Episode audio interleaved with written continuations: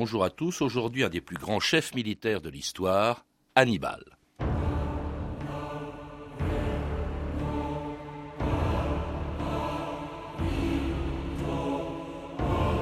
Tu sais vaincre, Hannibal, mais tu ne sais pas profiter de la victoire. Maharbal, commandant de la cavalerie carthaginoise.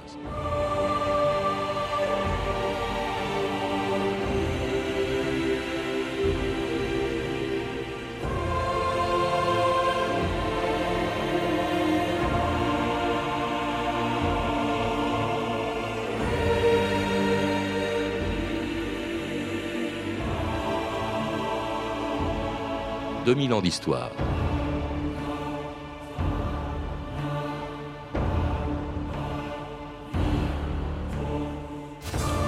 Hannibal vivait en exil depuis des années, quelque part en Bithynie, dans l'actuelle Turquie, quand il apprit que sa maison était encerclée par des soldats. Mais plutôt que d'être livré aux Romains, il préféra se suicider en buvant le poison qu'il portait toujours sur lui. C'était la fin, à soixante-trois ans, d'un des plus grands capitaines de l'histoire, mort en cent quatre-vingt-trois avant notre ère, la même année que son pire ennemi, Scipion l'Africain. Scipion, Hannibal, deux hommes qui, il y a vingt-deux siècles, ont tenu entre leurs mains le destin du monde antique. Sans la victoire de Scipion sur Carthage, Rome ne serait jamais devenue un empire, et sans Hannibal, on aurait peut-être oublié Carthage, et ce moment extraordinaire où, en faisant traverser les Alpes à ses éléphants, le général carthaginois avait fait trembler le Sénat romain. Je vous le répète, c'est seulement un fou ou un imbécile qui peut tenter de traverser les Alpes avec des milliers de soldats et un troupeau d'éléphants. Ouais. Écoutez, écoutez ! Silence ! Hannibal est en train de passer les Alpes. Nos garnisons sont partout en fuite. Rutanius connaît bien ces montagnes, il retardera la marche du Carthaginois. Les Carthaginois ! Voilà les Carthaginois ! Hédi Dridi, bonjour. Bonjour. Alors c'était en deux cent dix-huit avant notre ère, il y a plus de deux mille deux cents ans, un des exploits militaires les plus célèbres de l'histoire, les éléphants d'Hannibal qui franchissaient les Alpes pour attaquer Rome. Euh, c'était le début de la deuxième des trois guerres puniques qui vont opposer Rome et, et Carthage. Carthage dont il ne reste pratiquement aujourd'hui que des ruines, mais qui était, vous le rappelez dans un livre, Carthage et le monde punique, qui était en fait une très grande puissance à l'époque d'Hannibal, c'était même plus puissante que Rome. Absolument. Euh, à l'époque des guerres puniques, Carthage était, euh, et depuis plusieurs siècles, euh, Carthage a été fondée, d'après les sources, en huit cent quatorze avant Jésus-Christ par euh, euh, Alissa, donc euh, beaucoup de monde connaît l'histoire. Par des Phéniciens, en fait. Par les Phéniciens, oui. euh, plus précisément par des Tyriens. Mmh. Et euh, depuis huit cent quatorze avant Jésus-Christ jusqu'à la fin des guerres puniques, la troisième donc qui se conclut par la destruction définitive de Carthage, la principale puissance du bassin occidental de la Méditerranée était Carthage. Oui, c'est assez, c'est assez extraordinaire puisque elle contrôlait alors évidemment la Tunisie, c'est le berceau, c'est là que se trouve Carthage, à côté de, de, de Tunis, mais il y avait aussi la Libye, l'Afrique du Nord, le pays des, des Numides, le sud de l'Espagne, euh, les côtes de la Corse, les côtes de la, de la Sardaigne, Et, et de la Sicile. C'est d'ailleurs à propos justement de la Sicile que va se déclencher la première des trois, des trois guerres puniques. Pourquoi dit-on guerre punique quand on parle des guerres entre Carthage et Rome ? euh, ça, ça traduit tout simplement en fait le point de vue euh, qui nous est parvenu, car malheureusement nous ne, nous ne disposons pas de sources directes carthaginoises, donc phéniciennes ou puniques, nous parlant de ces guerres. Et donc pour les Romains, ce sont les guerres puniques. Les Romains attribuent donc les euh, nomment les guerres qu'ils ont menées du nom de leurs ennemis. Les puniques, hein, qu'ils appelaient comme ça. Voilà. Alors, c'est la première, cette première, elle se déclenche à, co- à cause de la Sicile. En réalité, euh, Carthage possédait la Sicile, Rome convoite la Sicile, et c'est la raison de cette première guerre euh, punique qui va durer vingt-trois ans, euh, et à l'issue de laquelle, malgré les succès euh, du général carthaginois Hasdrubal, le père de, de Hannibal dont nous allons parler, eh bien, les Romains ont fini par l'emporter, essentiellement grâce à leur flotte, Hédi Dridi. Oui, absolument, ce qui est euh, d'ailleurs paradoxal, euh, car euh, les Carthaginois en dignes descendants des Phéniciens sont de, euh, de, d'hardis marins. Des, des, euh, euh, l'empire de Carthage a été construit sur la maîtrise de la mer. Et au cours de cette première guerre punique qui se déclenche en fait euh, en raison de mercenaires mamertins, donc qui étaient réfugiés à Messine et qui, pour se débarrasser de la garnison carthaginoise qui contrôlait Messine, font appel aux Romains, qui trouvent là une occasion inespérée de mettre un pied en Sicile, et c'est le début de cette troisième guerre punique. Alors cette, guerre, cette première guerre punique, première. cette première se termine donc effectivement à ce moment-là. À ce moment-là, donc euh, le fils de, de Hannibal, le fils d'Hasdrubal, de, pardon, d'Hamilcar, pardon, d'Hamilcar, oui, c'est pardon, euh, va euh, et, et, et n'a que neuf ans. Hein, Hannibal, dont nous allons parler, il n'a que neuf ans, et alors, mais il est élevé, dit-on, par, par son père dans la détestation des Romains. Il y a ce fameux serment qu'on attribue à Hannibal alors qu'il était tout jeune et qui aurait dit « Dès que j'en aurai l'âge, j'irai sur terre et sur mer pour chasser les Romains par le fer et par le feu. Rien ne pourra m'en détourner, ni les dieux, ni le traité qui interdit la guerre, ni la haute barrière des Alpes. » Est-ce que c'est vrai cette haine qu'aurait eu Hannibal pour les Romains très jeune? Oui, tout à fait. Et là, là aussi, nous touchons encore une fois un point particulier lorsqu'il s'agit de parler d'Hannibal et de Carthage de manière plus générale, c'est que nos sources sont pratiquement univoques. Elles sont latines, de, donc euh, de langue latine ou grecque, mais pro-romaine. Et donc, de, euh, c'est dans ce cadre que euh, qu'a été probablement reconstruit, euh, euh, rédigé après coup, donc ce, cette espèce de serment qui, euh, qui va en fait euh, euh, cristalliser les choses et donc euh, mettre en scène d'une certaine manière cette haine euh, soi-disant euh, donc euh, attribuée à Hannibal, qui n'est probablement pas vraie, du moins elle n'a pas pris ses formes, euh, les formes Euh, que nous relatent les sources. En tout cas, qui expliquerait, hein, selon les Romains, la, les raisons justement du déclenchement de la deuxième guerre euh, punique, lorsque euh, Hannibal, à vingt-six ans, prend en Espagne la tête d'une armée très hétéroclite, avec laquelle il allait déclencher la deuxième guerre punique. Là-bas, ce sont les Libyens. Là, les Numides. Au fond, les Ibères, les meilleurs cavaliers du monde. Et ceux-ci, ce sont mes Carthaginois, des hommes qui endurent toutes les fatigues et toutes les souffrances. Maintenant, je vais te montrer mes armes les plus puissantes. Ce sont mes éléphants, les bêtes les plus fortes que la terre ait jamais connues. Regarde-les bien. Tu vois leur masse énorme. Rien ne peut les arrêter. N'aie pas peur. Ils ne sont méchants qu'au combat. Quelle est leur tâche dans la bataille? La plus simple qui soit, abattre tout ce qui se trouve devant eux. Les, éf- les éléphants de, de Hannibal et Hédi Dridi, c'était en quelque sorte, au fond, les premiers chars de l'histoire, encore qu'on les avait déjà utilisés. Je crois qu'Alexandre en avait utilisé en Inde. Mais c'était fabuleux, ces éléphants. Tout à fait. C'est, euh, c'est comme vous le dites euh, si bien, ce, euh, c'était effectivement des chars, des, en tous les cas des, des armes euh, qui effrayaient l'ennemi et qui ont été, comme euh, vous venez de le dire, donc euh, utilisés pour la première fois, du moins dans, dans le monde méditerranéen, par Alexandre, qui les a vus en œuvre en Inde. Et euh, les Italiens, contrairement à ce qu'on peut souvent penser, les connaissaient déjà avant l'arrivée d'Hannibal, parce que euh, Pyrrhus, un cousin d'Alexandre, a mené des campagnes en Italie, et donc euh, les Italiens, de manière générale, ont eu affaire à ces éléphants. Et d'ailleurs, le, le premier nom qu'ils leur ont attribué, c'est bœuf lucanien. Ah oui. Alors cela dit, ces éléphants, ils vont quand même faire quelque chose d'extraordinaire avec Hannibal. Ils vont traverser les Alpes, même les Pyrénées, pour atteindre, pour attaquer l'Italie, avec une armée aussi, on l'a entendu dans cet extrait de Péplum, avec une armée très composite, hein, des Numides, c'est-à-dire des, des Nord-Africains, il y avait des Libyens aussi, euh, des Ibères, c'est-à-dire des Espagnols. Il y avait, euh, c'était une armée de mercenaires, contrairement à l'armée, l'armée d'Hannibal, contrairement à l'armée romaine. Tout à fait, et c'est l'un euh, des aspects qui caractérise l'armée euh, carthaginoise, euh, contrairement aux armées grecques et euh, plus tard romaines, qui étaient exclusivement constituées de citoyens. Euh, les citoyens carthaginois ne participaient pratiquement pas aux guerres, du moins les guerres sur terre et en tant que simples fantassins. Ils avaient le commandement pour la cavalerie, les fantassins, et dans la marine, euh, ils agissaient en, dans la marine. Alors c'est une force, c'est aussi une faiblesse, parce que les révoltes de ces mercenaires, elles sont célèbres. Ils se sont souvent révoltés contre Carthage. Tout à fait, et c'est là peut-être, là vous pointez du doigt peut-être l'une des principales faiblesses de Carthage et de l'armée carthaginoise, c'est qu'il n'y a ce sentiment de patriotisme, de, de, d'attachement à la terre que, euh, qu'ont ressenti les Grecs puis les Romains.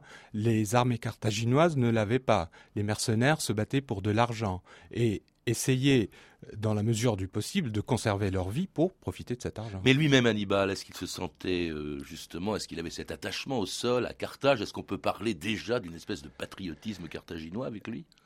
Il y a effectivement plus que d'un patriotisme, je parlerai d'un, d'un projet politique. Cartha- euh, Hannibal a passé plus de temps à l'extérieur de Carthage qu'à Carthage. Il est parti, comme vous venez de le dire, à neuf ans. Il y est retourné pour cinq six ans, mais le reste de sa vie s'est passé ailleurs qu'à Carthage. Et donc il y avait plutôt ce projet politique qui le... qu'il animait plus que cet attachement au sol. Alors ce projet politique qui consiste à aller porter la guerre jusqu'en en Italie, ça commence en Espagne à propos d'une ville qui s'appelle Sagonte, qui était une alliée de Rome. Hannibal s'en empare et de là, il va alors mettre cinq mois avec toute son armée à traverser les Pyrénées, le sud de la France et puis alors cette fameuse traversée des Alpes. On n'a jamais très bien su où il avait passé les Alpes, Hédi Dridi. Effectivement, il, le trajet est... est encore peu précis, mais nous savons en tous les cas, d'après les dernières recherches, qu'il a traversé le Rhône au niveau d'Orange et qu'il a traversé les Alpes vers le Mont-Cenis. Il, est, il a probablement euh, débarqué de l'autre côté des Alpes euh, euh, sur les hauteurs de Turin. Il a probablement traversé Turin. Ça avait beaucoup intrigué quelqu'un qui les a traversés à plusieurs reprises, qui était Napoléon, qui était évidemment fasciné par le personnage de Hannibal. Alors, il dévale justement dans le nord de l'Italie. C'est pas encore Rome. À l'époque, c'était les Gaulois. Rome ne contrôle en fait à l'époque que la, les deux tiers sud au fond de la botte italienne, c'est tout. Et donc, il traverse ce pays gaulois. Il va même enrôler, je crois, un certain nombre de Gaulois, s'allier avec eux, descendre le long de la botte italienne, remporter deux euh, défaites, deux victoires Pardon, importante sur, sur les Romains, euh, la Trébie euh, en Émilie, et puis au lac Trasimène. La, au lac Trasimène. Et là, les Romains mesurent la puissance de cette, de cette armée carthaginoise et, de, et la stratégie d'Hannibal. Absolument. Euh, Hannibal traverse euh, pratiquement dans la même année, ou disons dans, en deux ans, il part de, de, d'Espagne, traverse les Pyrénées, les Alpes et inflige deux défaites aux Romains. C'est une, c'est véritablement l'expression d'une guerre éclair. Les Romains sont sous le choc. Ils ne comprennent pas très bien ce qui leur arrive. Ils ne pensaient pas être aussi vulnérables, et surtout de la part de Carthage qui venait de mettre pratiquement à genoux à l'issue de la... De, euh, Première guerre punique. Alors, ils ont peur, mais ils comprennent ça d'autant moins bien, Hédi Dridi, qu'au lieu de s'en prendre à Rome, euh, d'aller directement vers la ville de Rome, qui semble désormais extrêmement vulnérable, eh bien, Hannibal et son armée contournent la ville par l'est pour arriver le deux août deux cent seize sur les lieux de ce qui sera une des plus grandes batailles de toute l'histoire, la bataille de Cannes. De cette journée dépend le destin de Carthage. Si la bataille est perdue, un grand nombre d'entre nous seront anéantis et les autres seront réduits en esclavage. Mais si nous vainquons, nous serons maîtres de la ville de Rome et de tout son empire. Hannibal, les Romains commencent à avancer. Que le centre se replie et cède du terrain, les Romains vont donner dans le piège. Allez tous rejoindre vos commandants. Et qu'aucun soldat romain ne quitte Cannes vivant. Les Carthaginois font un mouvement de retraite. Le moment est arrivé. Marchons à la bataille. Nous enfoncerons leurs lignes. Encerclés! Conduisez-moi à Paulus et Milius!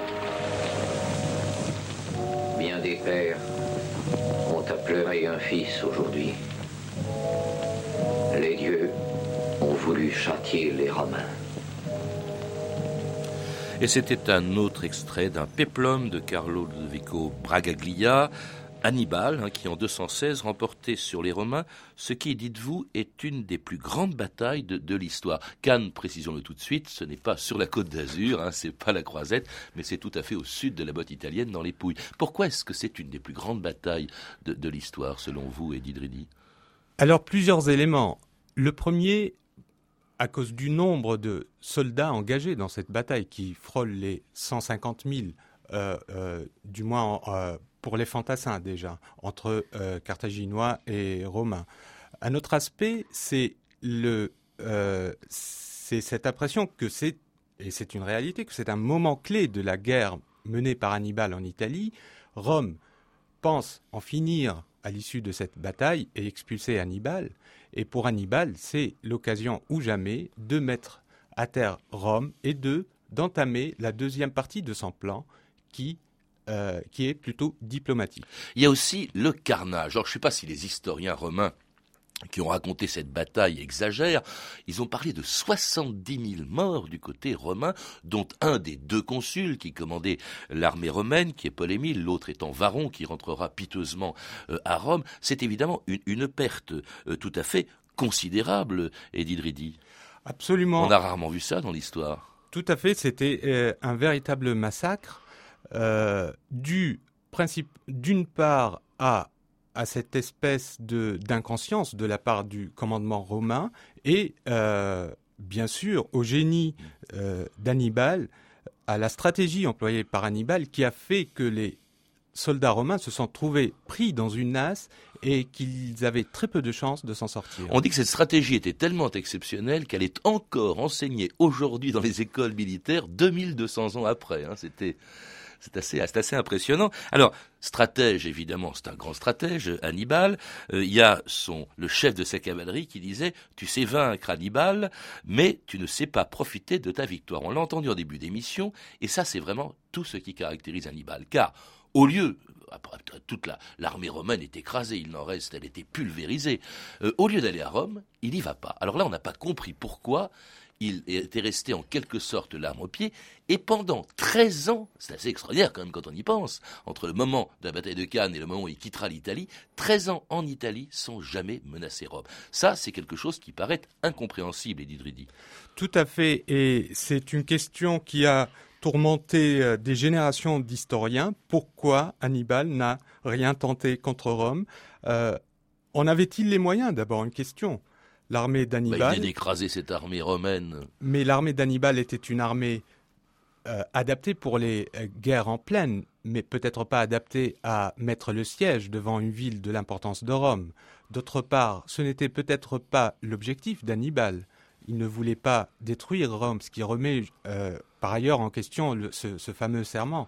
Ouais. Euh, peut-être que son objectif était d'isoler Rome, ou du moins de la cantonner dans le Latium, et de se garder cette Italie du Sud, de culture grecque, et beaucoup plus proche des, de Carthage. Oui, parce que vous le dites, il cherche à isoler Rome, c'est-à-dire en, en, en privant Rome des alliés euh, qu'elle avait conquis, euh, mais qu'elle venait à peine de conquérir en Italie du Sud. Rome, quelques années auparavant, quelques dizaines d'années auparavant, c'était simplement la capitale. Et puis petit à petit, elle a commencé à s'étendre dans l'Italie du Sud, auprès de peuples italiens qui venaient à peine d'être conquis. C'est bien ce que s'est dit Hannibal, au fond, si je vous ai bien compris, Hédi Dridi, c'est qu'il allait faire éclater cette alliance que les Romains avaient conclue avec les autres Autres Italiens euh, de ce qui n'était même pas encore un empire.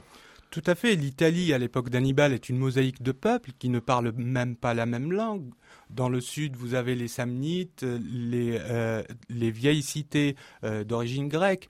Euh, comme vous le dites si bien, c'est une alliance jeune. Et donc Hannibal, le projet d'Hannibal, c'était de briser cette alliance, de constituer une sorte de glacis, de protectorat carthaginois dans le sud de l'Italie, ce qui permettrait à, la, à sa cité de reprendre euh, les cartes euh, en Méditerranée. Et c'est pour ça qu'au lieu de se battre à Rome, il préfère négocier la soumission de toutes les villes de l'Italie, comme celle dont les célèbres délices ont, paraît-il, fait perdre sa combativité à l'armée carthaginoise. Hannibal! Tu ne viens pas à Capoue, on donne une fête en ton honneur. Ne serait-ce pas plutôt en ton honneur à toi? Je vais en avant, Hannibal, je t'attendrai. Ce relâchement va leur faire perdre leur ardeur belliqueuse. Laisse-les se reposer quelque temps. Quand Hasdrubal et Maharbal reviendront de Carthage, nous reprendrons la lutte. Ce sera la bataille décisive et il faudra la remporter. Sois sans crainte.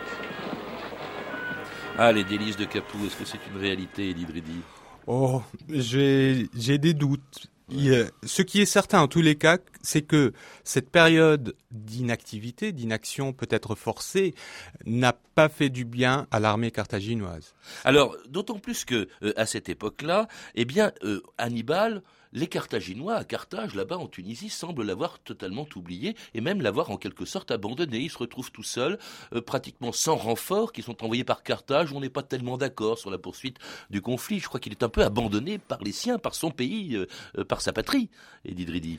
Tout à fait, et, euh, et c'est là un aspect aussi, l'un des paramètres qui ont joué en défaveur de Carthage, c'est qu'il y a euh, les Barcides de manière générale, c'est-à-dire la famille d'Hannibal, euh, la famille d'A- d'Hamilcar Barca, son père, euh, ont été constamment en lutte contre la, l'oligarchie au pouvoir. Il y avait en tous les cas un parti conservateur qui ne, ne partageait pas du tout les vues des Barcides et qui euh, voulait euh, conserver ses acquis et ne pas euh, chercher à envenimer d'une certaine manière les choses de peur de, peur de perdre en fait euh, leurs acquis. Donc on laisse Hannibal moisir euh, en Italie, il y a son frère Hasdrubal qui essaye de venir le sauver, il est tué, enfin bref, euh, tout ça, ça dure. Et alors les Romains de leur côté, ils reconstituent leur armée, puis ils comprennent qu'au lieu de se battre dans de grands engagements militaires, ils pratiquent en Italie une guerre de harcèlement, et surtout, c'est là qu'apparaît un homme extraordinaire, c'est qu'ils envoient un jeune consul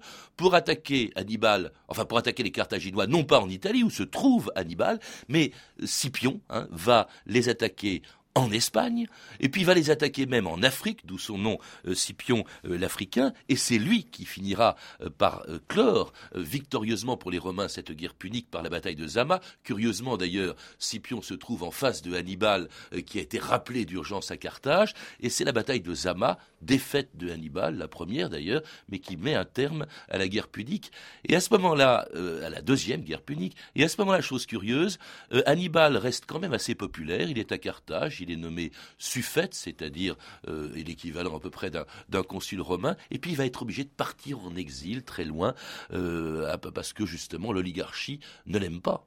Absolument, et c'est euh, pour revenir euh, en premier lieu à Scipion, l'un, de, euh, euh, l'un des aspects très intéressants, c'est que Scipion, qui a par ailleurs participé euh, euh, à, la, euh, à la défaite de Cannes, a mis en pratique la propre politique de, d'Hannibal, c'est-à-dire porter la guerre chez l'ennemi. Et pre- le premier ennemi, la source, c'est Carthagène en Espagne, pour priver Hannibal de sa base.